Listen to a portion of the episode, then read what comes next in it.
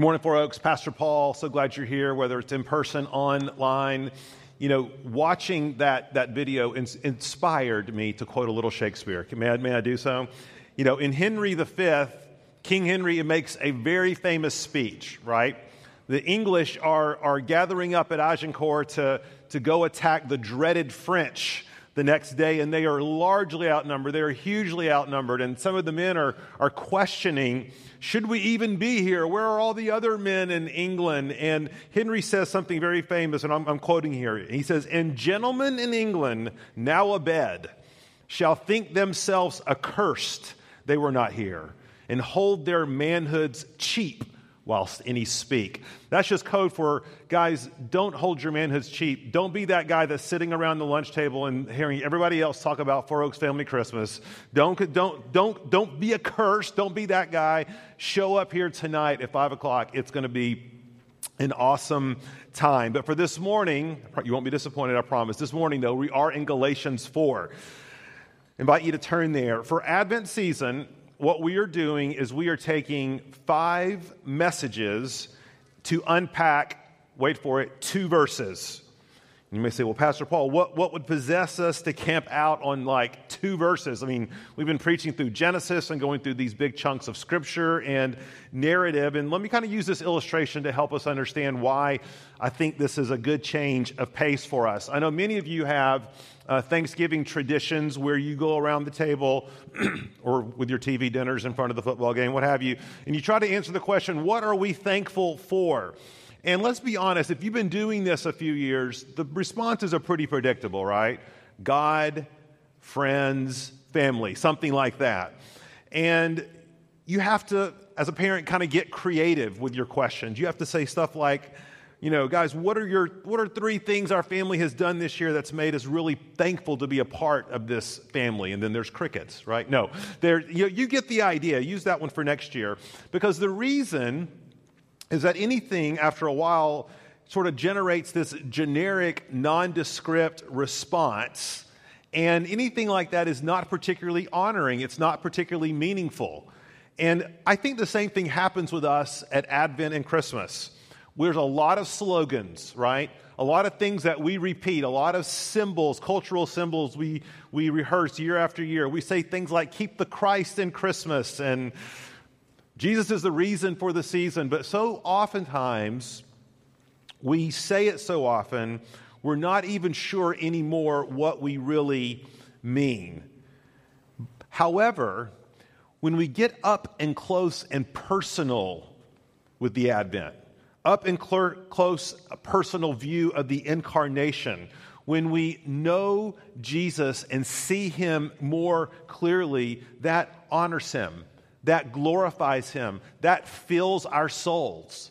And so, what I'm praying for us this Advent season, you know, typically Advent Christmas is just a breathtaking pace through the next three weeks. I'm really praying this year will be different for you and for us. I pray that we would be able to slow down I pray that, that it would just kind of be this slow motion replay, this film, where we get to, to look, as Pastor Scott said last week, this diamond, this diamond of the incarnation, and that we could look at it, examine it, we could fix our eyes on it, that God would open our eyes to new things, things that aren't, aren't new to His Word, but might be new to our hearts and that seeing those things, we would be filled up, we would be empowered, we would be emboldened, we would have something sturdy, something solid, something substantive for our souls.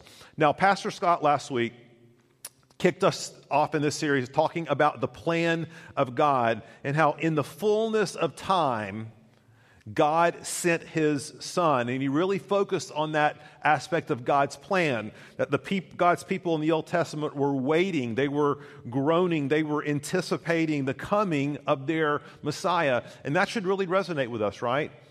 Because if 2020 is nothing else, it is a season of waiting and groaning. We, we, we call out to God. We're asking Him for help. We're asking Him to make sense of the cultural shifts around us. We're asking Him to make sense of the, of the, of the, of the temporariness of so much of what surrounds us in this life. How could you walk through 2020 and not have that sense of waiting and groaning and calling out to God. So, this morning, as Pastor Scott last week talked about the plan of God, we're going to talk about the pre existence of God and why that is so important. So I'm going to read from Galatians chapter 4. I'm actually going to read the first five verses to give us some context, but verses 4 and 5 are really where we're focused. Let's hear God's word together. I mean that the heir, as long as he is a child, is no different from a slave, though he is the owner of everything. But he is under guardians and managers until the date set by his father. In the same way, we also, when we were children, were enslaved to the elementary principles of the world. Here are the two verses. But when the fullness of time had come, God sent forth his Son, born of a woman, born under the law, to redeem those who were under the law, so that we might receive adoption as sons. Let's pray. Father, would you do unexpected things for us this Advent season. Lord, so many of us, I know, dread this season. It conjures up old memories or painful pasts or broken relationships or people who are no longer with us. Lord, it can be a, it can be a financially difficult time. It can be hard on our, on our marriages, our families, our kids, our relationships. Lord, it, it, it exerts an inordinate amount of pressure. I pray, Father, that you would do what only your Holy Spirit can do, Lord. Would you bring into greater clarity for us these next few weeks the glory of your Son, Jesus Christ? It's in his name that we pray. Amen. Jesus and his preexistence got three points, and here they are. Number one, we're going to talk about who was he? Number one. Number two, who is he? And then finally, number three, why does it matter? Okay, number one, who was he? Let's look at verse four. It tells us, in the fullness of time, God sent forth his son. That word sent forth, exapostello, literally means to send out on a mission. Now, we're going to talk about that mission in more detail in the next few weeks. But the essence of that mission was that for God, in order for God to save man, God had to become man. In order for God to save man, God had to, and this is kind of mind blowing, become something that he was not. In order for God to save man, he had to come, become something that he was not man. He had to die he had to rise again in order to save his people from their sins. That was the mission of Jesus. Now, in order for God to fulfill that mission, he had to do something that he, or become something that he wasn't already. Now, listen, without ceasing to be who he already was. Let me say that again, that's so important. In order to save us, yes, God did have to become something, a man, and we're going to look at that next week, that he wasn't, without ceasing to be who he already was, and that is the eternal God of the universe. And it's so easy in this time, in this season, to lose the, the divinity, the reign, the majesty, the lordship of Christ as we focus on his humanity. But I really want to press upon us this morning that unless we keep firmly fixed in our hearts and our souls and our minds, that in fact Jesus is the King of kings and the Lord of lords, he's never stopped being that. He always has been that. He always will be that, that ultimately we have, we have no hope. Now, that quote that I gave you from Henry V in that same passage um, comes another very famous line where Henry talks about us band of brothers. And Stephen Ambrose, of course, historian who's now who's no longer with us, wrote a book um, called Band of Brothers. It was about Easy Company, the 101st air um, born that fought in World War II. But he also wrote another book, okay, he wrote many books, but another book that he wrote, not as well known, but I think just equally impressive, was a book called Citizen Soldiers. And, and this was a book about how a largely, and this is kind of mind blowing if you think about it, against the face of fascism in Nazi Germany and, and Japan and all the Axis powers, he talks about how a largely voluntary army made up of non professionals were able to conquer the world. These were men and women who were recruited out of their vocations. They, they, were, they were folks like musicians and teachers and construction workers and office clerics and accountants. These were the guys and the women who were called out of these former professions to become something, listen, that they had not been previously in order to accomplish a mission. But what's interesting is that they did this, and guess what they did? They went right back home and kept doing what they were doing before. They, they may have become soldiers, but they never ceased being citizens. They went right back to their vocations. They, they, they accomplished their mission without ceasing to be who they already were. Now, do you see the parallel here that we're talking about with the incarnation? You see, Christmas does not begin at Bethlehem. Christmas does not begin with a pronouncement to the shepherds in the field by the angels. It does not begin with an appearance of Gabriel to the Holy Family. Christmas, it is no understatement to say, begins with the eternality of the Messiah. Long before Jesus became man, he was true God of true God, which we sing about this morning. Here's just a couple of passages, and I just pray that God will renew your hearts in these as you hear them in a fresh way. John 1 In the beginning was the Word, and the Word was with God, and the Word was God. He was in the beginning with God. All things were made through him, and without him was not anything made that was made. John 17, 5. And now, Father, glorify me in your presence with the glory that I had with you before the world existed.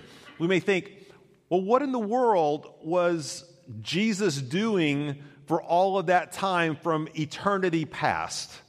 Obviously, an eternal relationship with God the Father and God the Holy Spirit, this one being in three persons. But let's remember the astounding thing that the scriptures claim here. Before the incarnation, do you realize that Jesus was God's principal agent of creation. You see, we just got out of Genesis 1 where we talked about how God made the heavens and the earth and how his spirit hovered over the water. But now do you see that that it's not it wasn't just merely a, a generic spirit that in fact Jesus Christ was there at the beginning of human history. He created all things. He was God's principal agent of creation. I was reading a, a, a, something this morning where I was reminded, and this, this is amazing, this is astounding. Think about this, church. Jesus was led into the wilderness to be tempted for 40 days by Satan. And remember, this was desolate, barren wilderness in the Sinai Peninsula. Do you realize that before time even began, it was Jesus who created the very geographical terrain of his own suffering. It was Jesus who was in charge of every aspect of his creation. It was Jesus. Now, we're not going down this rabbit hole this morning. Do you realize it was Jesus who created his very tempter? You see, when we, when we think about the, the import, the impact of these sorts of passages, we see that Jesus is not Johnny come lately. Jesus is, is not just appearing on the scene after a rough patch of human history. In fact, Jesus has been reigning before time began from all creation. Listen to what Paul says in Colossians 1. For by him all things were created, in heaven and on earth, visible and invisible, whether thrones or dominions or rulers or authorities. All things were created through him and for him. And he is before all things, and in him all things hold together. Utterly mind blowing if you spend some time on this. I encourage you to do so. A mother made by her own child. A, a, the, the, the sovereign Lord creating the people and the circumstances which would orchestrate his own delivery to the cross. See, Jesus is far and away this hapless, sort of do good prophet who wanders onto the scene and is misunderstood by multitudes. No, no, no. From start to finish, what does Jesus say? I lay my life down and I take it up again of my own accord. No one takes it from me. No one takes it from me. Jesus, how, how is this possible? Well, the writer of Hebrews tells us. He says this, he's speaking about Jesus, it says, He is the radiance of the glory of God in the exact imprint of his nature. And he upholds the universe by the word of his power. Jesus, the writer of Hebrews says, is not God's B team. He's not junior God. Now, now, Jesus has a different function than the Father, and we're going to talk about that next week. But what the writer of Hebrews is saying here is that Jesus is an exact imprint, an exact duplicate of the Father in terms of his being, in terms of his essence, in terms of his substance. Yes, he's distinct in person. Okay, so this is what we call, theologians call the hypostatic union, where God weds Jesus' divinity and his humanity. It's not a 50 50 deal, though. We're going to talk about Jesus' humanity ne- this, next week, but this morning it's about his divinity 100% God, true God of true God. And here's what Wayne Grudem says about this God the Son exactly duplicate, duplicates the being or nature of God the Father in every way. Whatever attributes or power God the Father has, God the Son has them as well. Think about this again. When you start reading, reading these kind of passages and just asking God to open your mind to them, we, we're all familiar probably with Isaiah chapter 6, where Isaiah goes into the throne room of God, and the cherubim and seraphim are, are singing about the holiness of God and Isaiah just becomes undone and he falls on his face and eats the carpet and it's like, woe is me. Do we now realize who's on the throne? Because John seems to be saying that when he goes into the throne room, who's on the throne? It is the Lamb who was slain. Holy, holy, holy is the Lord God Almighty. The whole earth is full of His glory. And this is 100% true of Jesus Christ. Is this the Jesus that you know? I'm not talking about the merely the Jesus we remember and celebrate and sketch out um, nativity scenes, as important as all those are, and as important of a place as they, as they, and what they teach us about Jesus' humanity. But, but let's never forget, church, that before any of that, Jesus was on the throne. He set aside his, his prerogatives of, of, of reigning in the way that he was in heaven, set it aside temporarily for a time, but now he is ascended to the right hand of the Father. And that is the Jesus you and I worship.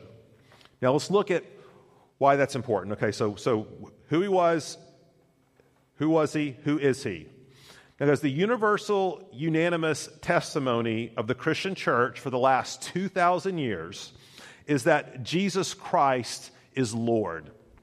We say it so many times again, it's one of those things that oftentimes loses its bite, it loses its, its full import. But do you realize that Jesus is referred to as Lord over 200 times in the New Testament? Now, in the Old Testament, we know that there were various names for God depending upon what attribute the scripture writers were wanting to uphold. So, whether it's El Shaddai or Adonai, these were all descriptors that highlighted a particular attribute of God, whether he was the provider or the comforter or the redeemer. However, there was one name above all names. There was one name that every Jew knew was the supreme name of God, and that was Yahweh. And, and God first disclosed himself as Yahweh to Moses at the burning bush when Moses said, God, like, who do I tell them sent me? He says, I'll tell you who to tell them who sent you. Uh, tell them I am. And Moses, I'm sure, is like, well, that completely clears that up, right? And so, what we learn, do we not, in scriptures is that it's not that God was or God will be, God has always been, I am. It was the name Okay, the scripture writers in the Old Testament used to refer to God in his holy, eternal otherness. He was Lord. And so in your in your Bibles, when you look in your Old Testament, and if you see the word Lord capitalized, that's the word for Yahweh. It was such a holy, precious term that the Jews would not even utter it. They would hardly speak of it. Now, here's what I find fascinating. When it came time to translate the Old Testament, which was written in Hebrew, when it came time to translate it into Greek, and that in the first version of that was, a, was, a, was the Bible, the biblical version of what we call the Septuagint. The word for Yahweh is Lord. But every time in the New Testament, when it refers to Lord, Kyrios, it's always, almost always, in relationship to Jesus. And, and, and let me just give you a couple of examples. And I think that when you hear these passages again with that sort of understanding, that when, when, when the scripture writers were, were writing, when, when the angels were appearing and they were declaring the coming of the Lord, they were declaring the coming of nothing less than Yahweh. And when we think about that, um, I, think, I think some of these, these timeless passages that we're so familiar with will fall on you in a new way. Think about the shepherds. They're in the field, and the angels appear, and listen to what they say Luke chapter 2. And the angel said to them, Fear not, for behold, I bring you good news of great joy that will be for all the people. For unto you is born this day in the city of David, who is a Savior, who is Christ the Lord. You see, this is why the shepherds were so dumbfounded. This is why they were so anxious to rush into the village and tell whoever could hear it. This was not merely a Messiah. This was not merely a king. This was not merely a savior, little s. This was Yahweh Himself coming, born as a baby. It was staggering. It was overwhelming. You know, there's a lot of higher critical thought and sort of deconstructionism which wants to say that this idea that Jesus is Lord or Jesus is God was a late development. You know, fourth or fifth century AD. It's the Council of Chalcedon. It was, it was a political compromise. It was something they, they came up with this idea that God's a, that Jesus is 100% God and 100% man. Who can believe that sort of fiction? Of course, this was, this was something invented sort of after the fact. And I just want to communicate so clearly, folks, that is utter hogwash. If nothing else is crystal clear that from the earliest days of the church and from the ministry of Jesus himself, those who followed him acknowledged him as Lord, acknowledged him as Yahweh, as God himself. Let me just give you a couple of examples. Peter, the first time he ever meets Jesus. And by the way, if you want to see a great, great recapitulation of this story, go watch the Chosen series. I think it's episode four. It's my favorite. It's our family's favorite um, by far. But, it, but, but basically, Peter has been out all night fishing He's caught nothing. And he comes into shore, and there he meets Jesus, who tells him to cast his net one more time, to which Luke tells us he does. And he proceeds to, to catch so many fish, the boat begins to sink. And what is Peter's response? How does Peter respond to this? Well, thank you, Jesus. That was a timely catch. Appreciate that. Okay, let's go five. five. No, no, no. He falls to his knees and he says, I am a sinful man, Lord. I am unclean. You are my Lord. Because he knew unequivocally that only one person can do this. There's only one person in the universe with this sort of power it is God Himself. Isn't it interesting at the end of His stay on earth that Jesus appeared to Peter? Peter's again fishing, hasn't been restored to Jesus yet, hasn't caught any fish. Jesus tells him again, Cast your net. He doesn't recognize who Jesus is, or his, his appearance is not disclosed to Peter. But as soon as all of those fish start to swarm into Peter's net, what does Peter say? It is the Lord. It is the Lord. Guys, the church continued to proclaim this theme. Thomas, when he touched the hands of Jesus, my Lord and my God.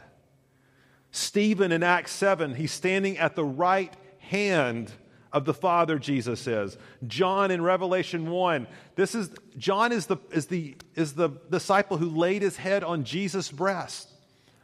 But when Jesus appeared to him as the resurrected living Christ, John is falling down before him in worship. He is the King of Kings and the Lord of Lords. Now, you say, well, Pastor Paul, I, I, I get that. I appreciate you drawing that to my attention this Advent season. What is the relevancy for me now? And that's our last point. Why does this matter? And I'm going to I'm going to divide this into two two reasons. Okay, there's obviously overlap between them. The first is a theological reason. A second is a practical reason why you and I should be keenly interested in upholding the lordship of Jesus Christ before us always, particularly this season. And the first is this our rebellion, this is the theological reason, is one that is primarily against God. I know that when we look at the cultural landscape, when we look at um, the shifts that are around this, the conflict that seems to sort of be eating up our country, eating up our world, when we view all of these conflicts as sort of on the horizontal level, as this group against that group and this person against that person, one of the things that Scripture makes abundantly clear to us is that ultimately, at the root of all of those horizontal problems is a vertical problem. This is a fundamental problem that we have in relationship to God that we rebel against Him, we don't accept His design, we don't accept His will, we want our own way, we want to, we want to be right. We want to we want to make our voice known in the public square. We want to, we want to all of those sorts of things. Ultimately, we think it's about these realities. And scripture reminds us, as David does in Psalm 51, it's against you and you alone, God, have I sinned. Which brings me to this. If our primary problem is against God or with God, then it just makes sense that God is the only one who can provide the remedy. But not only that, God is the only one who can be the remedy. In other words, a Savior, little s, a Messiah, a little m, none of those things ultimately will do us any earthly good. Only a Savior who is God is ultimately the source and the solution for all of our problems. And guys, we are so tempted, are we not, to attach our hope into some sort of little m Messiah, whether it be a person, a cause, a party, an approach, a philosophy, a way of life, a bank account, a job, a vocation, a family, all of those things are constantly pulling at our hearts and, and, and, and asking us in the flesh to trust this. But we are reminded when Jesus comes in the flesh as God, there is only one ultimate solution to man's problems, and it is the gospel. It is Jesus Christ. He had to be God. This is what Wayne Grudem again says. If Jesus is merely, listen, a created being and f- not fully God, then it is hard to see how he, a creature, could bear the full wrath of God against all of our sins. Could any creature, no matter how great, really save us? And the answer is an unequivocal no. Folks, there's been many great men and women of history. Many great men and women of history who've died noble deaths, who've led noble causes, who've had who, who've, who've seen countries and peoples and groups through their darkest hour. But there's one thing that those people can never be, and that is a sacrificial death on behalf of us. A sacrificial death that unites us to God, that fix our fundamental problem, our vertical problem. We need a Savior who is also a sacrifice. The only one who can do that is God Himself. Second reason this is a functional one practical. If all Christmas is for us or for you this season is a remembrance or honoring of a child or tradition or memories or family rituals, as important as those are and as they all have their place, those will ultimately do you no good in and of themselves. Advent, Christmas, is a reminder that we are worshiping and following the King of the universe. And you've heard me say this before. The, the, the, issues that weigh us down, the troubles that inflict our marriages and our parenting and our jobs and our money and our health, this life is not meant to bear. It can't bear it. There is no solution. The heartaches of life will overwhelm any sort of human kind of a solution. Guys, we need much more than a manger, although we need that. We need a risen, resurrected, reigning Son of God who John tells us in Revelation 19 is the King of Kings and the Lord of Lords. You know, I think Jesus was really keen on having his disciples remember this. Because at the end of his last night with them, and as they're sharing the Lord's Supper together, be reminded again, this is a passage you've heard many times, but be reminded what he tells them there. Matthew 26. I tell you, I will not drink again of this fruit of the vine until that day when I drink it new with you in my Father's kingdom. See, Jesus is reminding them that his earthly ministry was more than simply going about doing good and helping people. His ministry was about establishing an eternal kingdom. It was, it was this idea, this hope that he planted in them that one day he was coming back. And that when he came back, he would come back the way that he left on the clouds. And that he will be the King of kings and the Lord of lords. And that every tongue will confess, every knee will bow that this is, in fact, Yahweh, the sovereign Savior of the universe. And he will collect us back to him, those who have placed their faith in Jesus Christ. We will reign forever with him. And so, as we come to the table this morning, we are not merely remembering the death and resurrection of Jesus Christ, although that we are. This is part of our covenant oath keeping. This is part of our vow of allegiance that we are following King Jesus.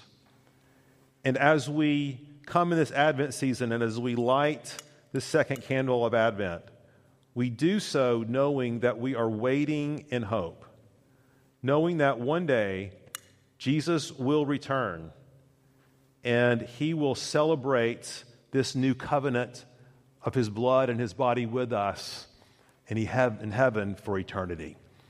Fourth, I'm going to ask you to bow your heads and I'm going to pray for us. And as I do, I just really want to pray that God would make this Advent season come alive to you in a very real way. That you would again be recaptured, your heart would be captured by this vision of the King of Kings and the Lord of Lords. That he is a reigning Savior. That he has come once, but just as importantly, he's coming back again. And that in that day, all wrongs will be fixed. All that is broken will be put back together and that for those who are trusting in him, they will spend eternity with their King. Father,